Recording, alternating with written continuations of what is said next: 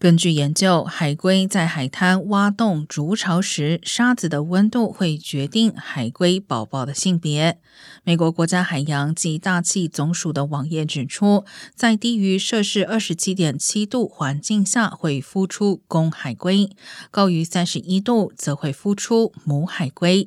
而佛州过去四年夏天是记录中最热的夏天，气候变迁加剧，使得海龟性别比例失衡。